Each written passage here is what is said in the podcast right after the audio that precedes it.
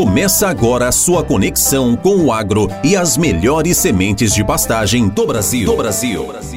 Germe Pasto Podcast. Para você ouvir no campo, na cidade ou onde e quando quiser. Episódio de hoje. Janela ideal para o plantio de sementes forrageiras para a formação de um pasto para que ele fique bem estabelecido.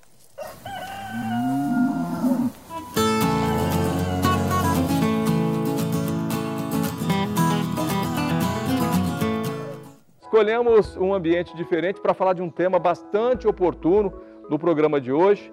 É o momento para o produtor pensar em plantio e formação de pasto na sua última janela.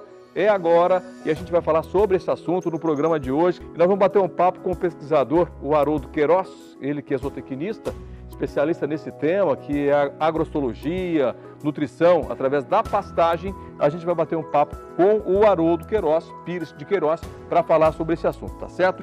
Anota aí nossos telefones, o 6733896700, inclusive esse telefone recebe mensagem via WhatsApp, também o 67 99892 9861 e 0800 647 0050.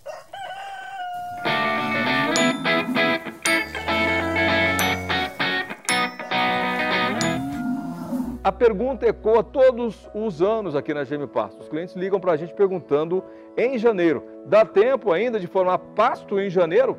O produtor, aquele que deixou para o último, é, último momento do plantio, é, ou pensando numa estratégia de formação de pasto para o inverno, o produtor ele tem essa pergunta. Dá tempo ainda? Até quando dá tempo? Qual é a recomendação? E tem o pessoal que planta soja, está no aloramento da soja, está na hora de jogar semente para a folha da soja cobrir a semente do pasto e formar bem. Dá tempo de formar pasto agora até dia 15 de fevereiro. Né? As previsões meteorológicas que a gente tem aí, ou melhor, as tendências climáticas que a gente tem para esse, é, esse trimestre aí de janeiro, fevereiro e março, dão conta que tem água suficiente. Nós vamos ter aí, é, o pasto ele precisa de 60 dias de chuva, né, de ter aí pelo menos 200 milímetros de chuva em 60 dias para ele se estabelecer. E as tendências climatológicas que nós temos garantem que até dia 15 de fevereiro dá tempo de plantar o pasto.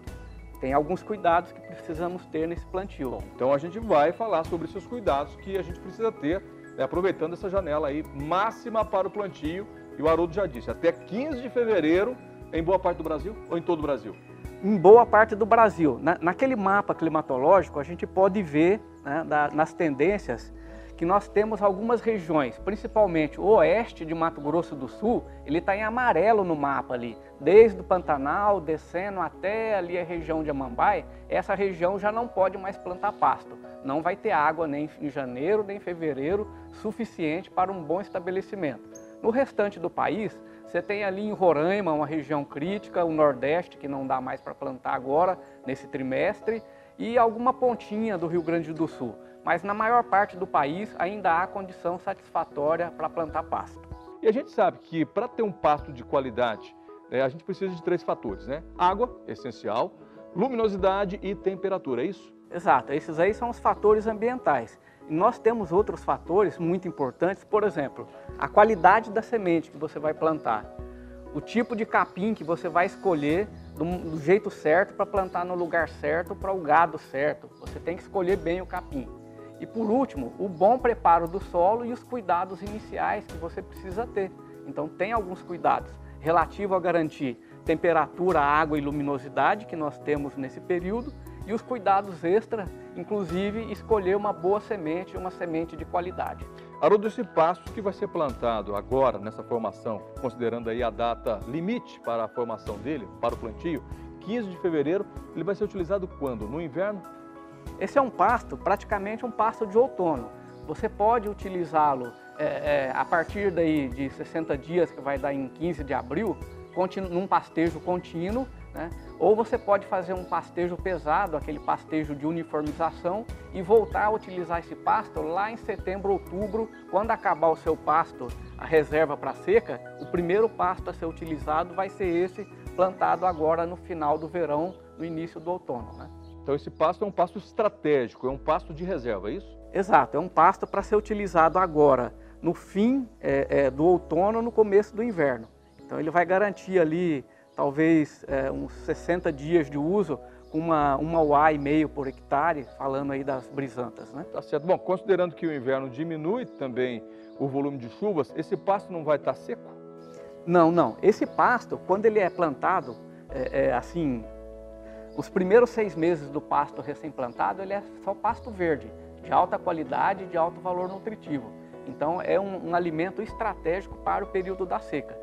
É um, um filé mignon oferecido no período de maior escassez de pastagem. Quem vai plantar agora nesse finalzinho de período aí, restinho de janeiro, começo de fevereiro. Tá, então é, a gente pode afirmar que é possível sim ter um pasto no outono, período aí de outono e inverno. É possível? Exato, principalmente aquele, é, aquele produtor que faz a integração soja, é, pasto, né? mesmo que ele depois da soja venha um pasto permanente, é interessante esse pasto formado agora.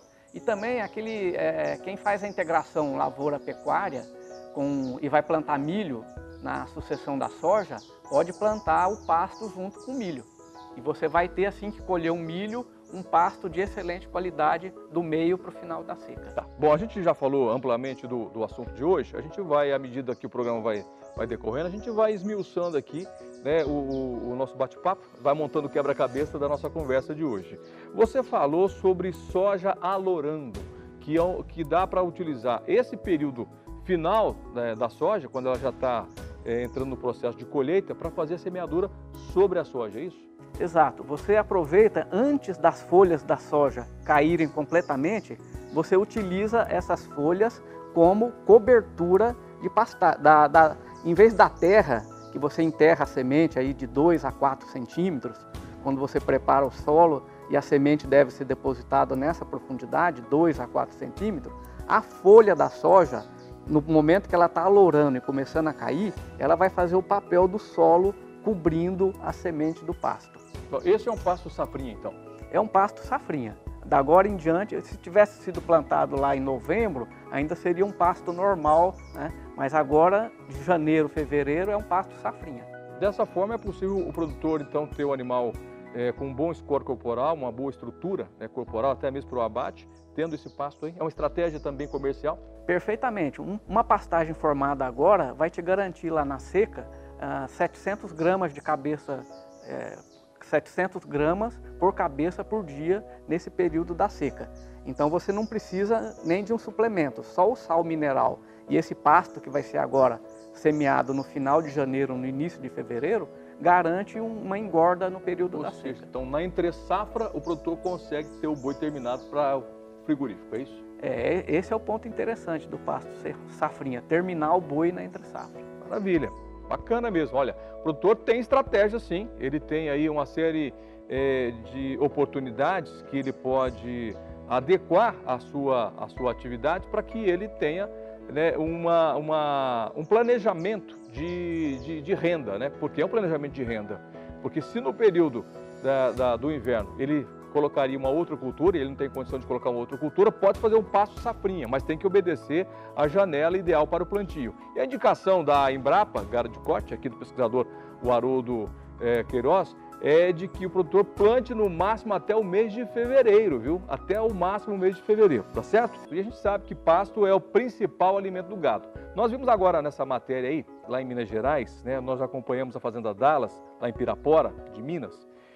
Criam gado PO e também cavalo manga larga machador. A gente sabe que há uma exigência muito grande dos animais, ainda mais quando é gado PO, né, Haroldo? Uhum, é verdade. E, e, nós vimos na matéria também, e o interessante é que eles preferem fazer a manutenção do pasto do que reformar um pasto a cada 10 anos. Sai muito mais barato você dar a manutenção do que ficar reformando o pasto, é muito mais barato. Você não tem que é, é, repor uma grande quantidade de calcário, uma grande quantidade de fertilizante e principalmente não tem operações com máquinas, não tem aração, não tem gradagem, né? não tem o preparo do solo que gasta tempo, é, você é, fica com o pasto parado seis meses para reformar. Né? Se você der a manutenção, além do, de diminuir o custo com insumos, você não tem é, aquela perda de tempo que é perda de produção de carne. Bom, ainda mais no momento em que o mundo está sinalizando aumento de custos de produção por conta dos insumos, né? Exatamente, né? E se você fizer a correção ao longo dos anos, você gasta menos Dilui. insumos. Dilui. Dilui. Vai gastar menos também, porque a correção é melhor do que você fazer a reforma, como disse o Haroldo, né? Vai gastar menos produto, né? menos insumos na, nessa reforma, é, na, na, na manutenção. Na reforma gasta mais. Então o produtor consegue ter um custo menor né, no processo de manutenção ou mantença e ainda ele consegue diluir os custos ao longo do tempo aí em que ele vai estar somente fazendo a manutenção. Gostaria também de, de, discutir com você a questão da forrageira, né? Substituição de forrageira é recomendado? Qual a forrageira ideal? Como escolher a forrageira ideal? Exato. A, a, a escolha da forrageira depende principalmente dos objetivos da fazenda. Né? Você precisa de uma forrageira é, é, que responda a um manejo intensivo para quem está trabalhando mais intensivamente. Precisa de uma forrageira mais fácil de manejar para quem está trabalhando mais extensivamente e com a produtividade menor. Né? Você precisa de uma, de, uma, de uma forrageira que exija menos adubação de manutenção se o seu objetivo é uma produtividade não tão alta. Né? Exato, e você precisa também, Éder, é, considerar se essa forrageira se destina à manutenção de um gado de, de, de cria, que é menos exigente, ou à engorda de novilhos. Né?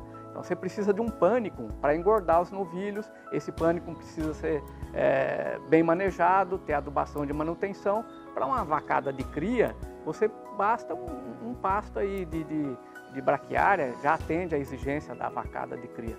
Né? Além disso, dependendo das suas estratégias é, é, é para seca, você pode guardar, plantar um, um pânico e fazer silagem da sobra do, do, do zuri, da sobra do Quênia. Mas se você está pensando em, em fenação, ou principalmente em feno em pé, os pânicos não são adequados. E aí você vai precisar das braquiárias. Então a escolha do pasto depende da categoria do animal, da intensidade da exploração, né, e dos objetivos do produtor. É, essa é outra, outra pergunta recorrente que nós temos na Passo sobre essa questão da diversificação de cultivares, viu? Normalmente o produtor nos procura, é, quando liga para a GM Pasto, ele pergunta primeiro qual, qual cultivar que eu devo usar aqui na minha fazenda. Depende. Esse é um ponto importante. Se ele já tem é, bastante braquiária, talvez esteja na hora dele plantar um pouco de pânico, intensificar esse pânico no verão e garantir a, a sobra de braquiária para utilizar no período da seca. Além disso, a diversificação garante que o seu pasto não vai ser atacado pela mesma praga ao mesmo tempo toda a sua fazenda. Garante também que nem todo pasto vai estar passado do ponto porque ele floresceu todo na mesma idade, na mesma época a diversificação é sempre vantagem. A gente também sempre recebe perguntas dos produtores sobre rotação é, de pastejo, né? Se é ideal fazer uma rotação do pastejo. Só é ideal se você está trabalhando com uma exploração mais intensiva. Se você vai trabalhar com a braquiária, com uma e meia UA por hectare, até duas cabeças por hectare, tanto o marandu, o xaraesp, a tampa e a guás, todos eles suportam né, um pastejo contínuo. O Saraés é um pouco mais exigente quanto à altura e um rotacionado cairia bem. Porém, se você está trabalhando com pânico ou com andropógon, é obrigatório você rotacionar, porque você são capins que passam do ponto com muita facilidade. Então você tem que consumir uma parte que está boa, consumir a outra parte que está boa e a outra parte que está boa sucessivamente no rotacionado.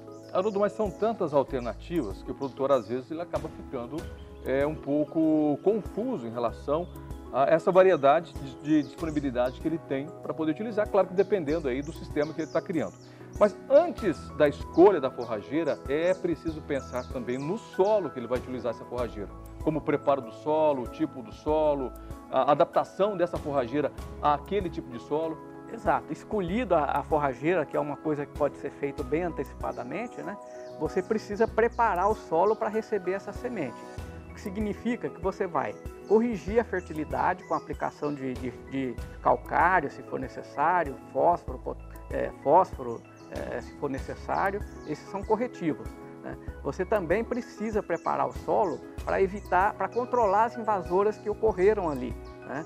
Bom, como eu disse, é, são tantas oportunidades que o produtor tem, né, tantas opções, Ah, o que vai apontar isso para o produtor rural? A questão de preparar o solo, correção do solo, até mesmo de invasoras, é uma análise do solo? A análise do solo ela vai garantir a quantidade correta de fertilizantes e corretivos que você aplica. A invasora, você vai fazer uma análise do histórico da área e uma análise visual. Né? Mas é muito importante essa análise do solo para garantir a longevidade da pastagem quando você corrige adequadamente a fertilidade. Né? Sem análise de solo, você não sabe quanto aplicar de fósforo, de calcário, né? se é necessário ou não. Invasoras é preocupante para a formação da pastagem? É sim, principalmente quem vai formar o pasto agora e nesse período crítico, que só faltam aí é, 20 dias, 25 dias para a formação do pasto, é importante que ele nasça e não sofra a concorrência das invasoras. Então você vai lá, é, verifica se vai ser necessário, é, vá com o agrônomo lá, verifique quais são as invasoras que estão ocorrendo, se tem ou não necessidade, se essas invasoras que estão presentes vão ou não é, emergir após o preparo do solo. Se elas não forem emergir, tudo bem, mas se forem invasoras que têm sementes e que vão germinar com o preparo do solo, é preciso pensar no controle até depois da germinação dessas sementes. Maravilha, o produtor tem que lembrar que existe banco de sementes no solo, né? e elas, claro, que vão emergir à medida que o solo for revolvido para o plantio da, da pastagem. Né? E o que a gente quer é pasto, né? a gente quer alimento para o gado. E essa mato competição, ou essa competição entre plantas, pode trazer prejuízo né, no, no, volume necessário para ser disponibilizado para o gado, né, Haroldo? Exatamente. Se a invasora sair na frente do pasto, você vai ter quase nada de forrageira para o período da seca. Além da qualidade, você depende do volume que é inibido pela competição com o mato. Legal, então três fatores importantíssimos para você. De olho no preparo do solo, vamos passar rapidamente aqui, né? Uhum. De olho no preparo do solo, correção é, da fertilidade do solo e, claro, que controle de invasoras são pontos aí fundamentais para uma boa para um bom estabelecimento. Exatamente. Depois disso, a gente tem que começar a pensar na semente. Com certeza. Depois disso, pensa na semente. Quando você pensar em semente, você pensa no quê? Na Germipasto, é claro, viu? Porque a Germipasto, ela é uma empresa que está há 25 anos no mercado. A Germipasto, é ali, ela é uma empresa é, que é parceira da, da, da Embrapa, ou Embrapa é parceira da Germipasto no desenvolvimento de pesquisas e de cultivares.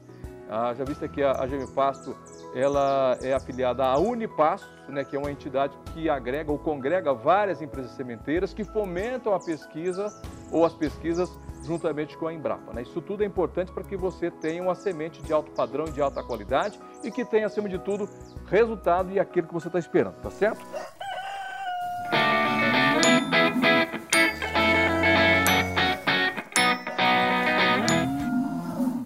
E a gente volta aqui com o Haroldo Queiroz, da Embrapa Gado de Corte. Ele que é difusor de tecnologias e isso é bom porque a televisão também ajuda a gente a difundir tecnologias, mesmo que seja num bate-papo, né, Haroldo? Exatamente. A gente vai conversando aqui e vamos reforçar os cuidados finais na formação do pasto nessa época, falando sobre a taxa de semeadura e os cuidados pós-plantio. É verdade. Olha, antes de começar aqui o programa, estava conversando com o Haroldo, ele preocupado com você, viu? Mas como assim?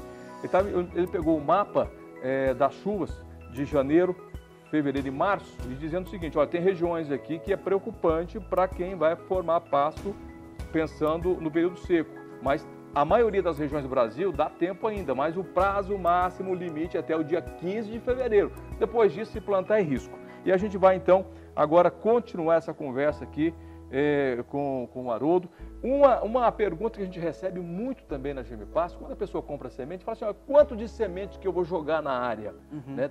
Depende. Depende. Depende da sua necessidade, depende do, da apresentação de semente que você vai ter, da pureza do VC, ou seja, tem vários fatores que dependem, né, Haroldo? Exato. Além da qualidade da semente, que vai ser refletido no valor cultural, no VC, você tem os cuidados, as, as questões ambientais que envolvem o sucesso da germinação da semente e estabelecimento da plântula. O solo deu tempo de preparar bem o solo, então não aumenta a semente. Se o solo está mal, mal preparado, se você tem que pôr uma taxa extra. Se você vai dar um primeiro pastejo muito cedo e a raiz não está bem estabelecida, bem formada, você tem que aumentar um pouquinho a taxa de semeadura passou da época ideal, que nós já passamos agora em janeiro, aumente um pouco a taxa de semeadura. De maneira que aquela condição ideal em que a gente recomendaria 3 quilos de semente puras viáveis por hectare ou 300 pontos de VC, agora em janeiro, fevereiro, tem que partir para 4 em janeiro e 5 quilos ou 500 pontos de VC em fevereiro, quem for plantar, para garantir o risco e certamente você vai fazer um preparo do solo meio corrido. Então, não, não economize da semente, ela é barata, não precisa economizar. O restante do custo de formação é muito mais alto. É, Seja inteligente e ponha capricho na semente. Gostei dessa. Seja inteligente e capricho na, na, semente. Olha, o que a gente não pode é correr riscos. Né? A dica para você, é, pecuarista, é não correr o risco desnecessário. Como disse o Haroldo, é, a semente é muito barata se comparada aos outros insumos que você vai utilizar. Se eu não me engano, acho que representa 10% do custo de, de, de, formação da pastagem. Exatamente. Quando a correção do solo é muito pesada, o preparo de solo exigente, o controle de invasoras, pode chegar a 5% o custo da semente. Então, então joga um pouco mais de semente para garantir, né? Joga um pouco mais. Esse, esse pouco mais, quanto por cento mais? Então, nós estamos falando aqui, nas condições ideais, que seria 3 quilos, você vai chegar a 4 quilos agora em janeiro e até 5 quilos de sementes puras viáveis ou 500 pontos de VC se você entrar em fevereiro. Né? Provavelmente, se você vai preparar solo agora e vai plantar só em fevereiro, você está quase dobrando. Né? De 3 está passando para 5 quilos de semente puras viáveis. Para garantir, né? Para garantir uma germinação boa, um estabelecimento de 20 a 40 plantas por metro quadrado. E lembro que essa, esse estabelecimento correto, a compensação vem lá no boi. Depois que o boi vai estar, tá, é, é, você vai terminado, acabado, ganhou peso, você falou de 700 gramas de ganho diário, é isso? Exatamente. Esse período, esse pasto formado agora vai te garantir um ganho de peso de 700 gramas por cabeça por dia no período da seca. Além disso, Éder, um pasto bem estabelecido, ele vai durar, em vez de 12 anos, 20 anos. Né? Você ganha só, não só nessa primeira, é, nessa primeira rodada de pastejo aqui, se for até um caso de integração é, lavoura-pecuária, que só vai usar o pasto numa uma, uma entre safra, você já ganhou nesse ganho de peso aí.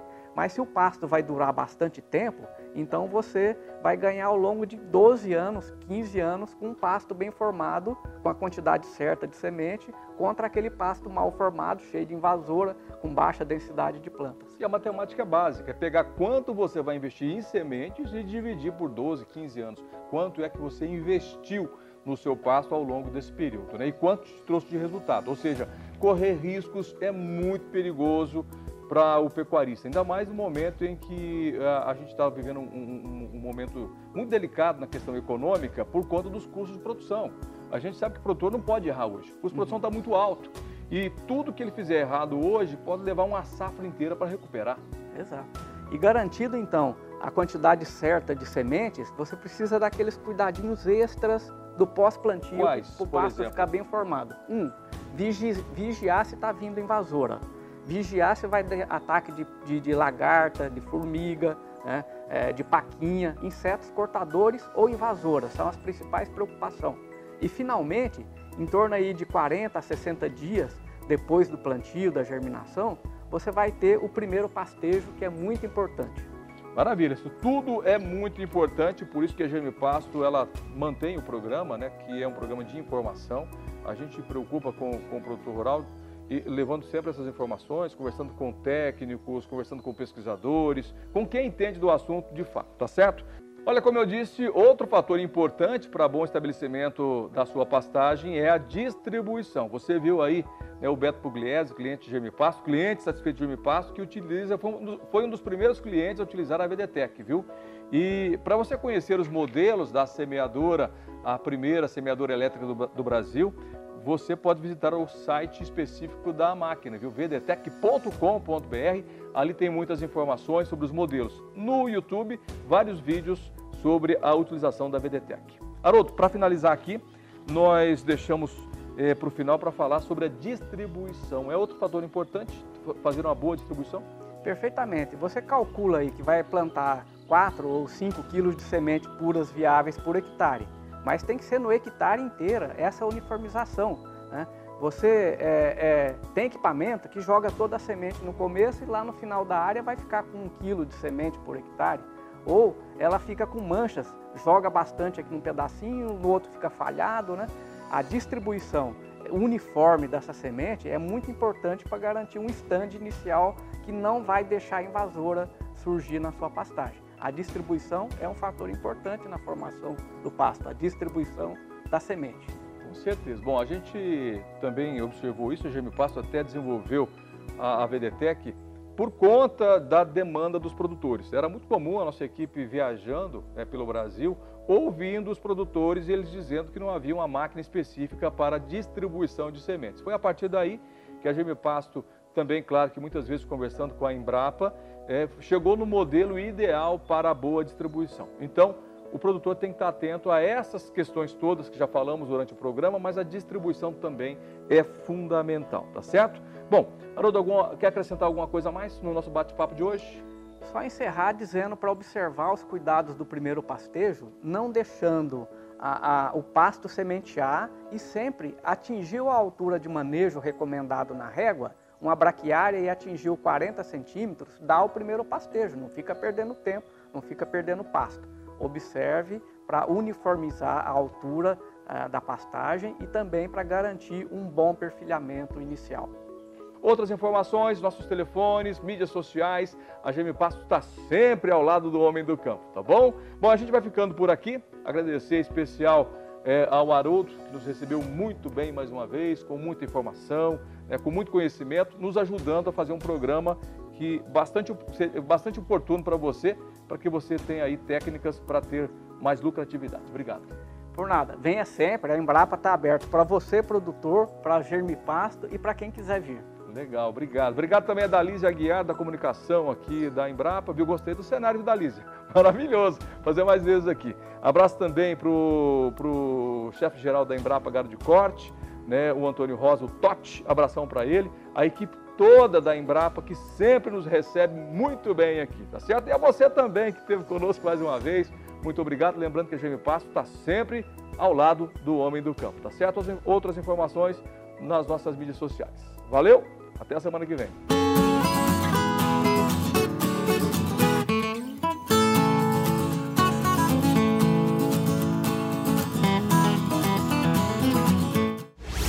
Esse foi o podcast Germe Pasto. Para você ouvir no campo, na cidade ou onde e quando quiser. Conheça mais os produtos da Germe Pasto pelo site germipasto.com.br. Germe Pasto, sempre ao lado do homem do campo.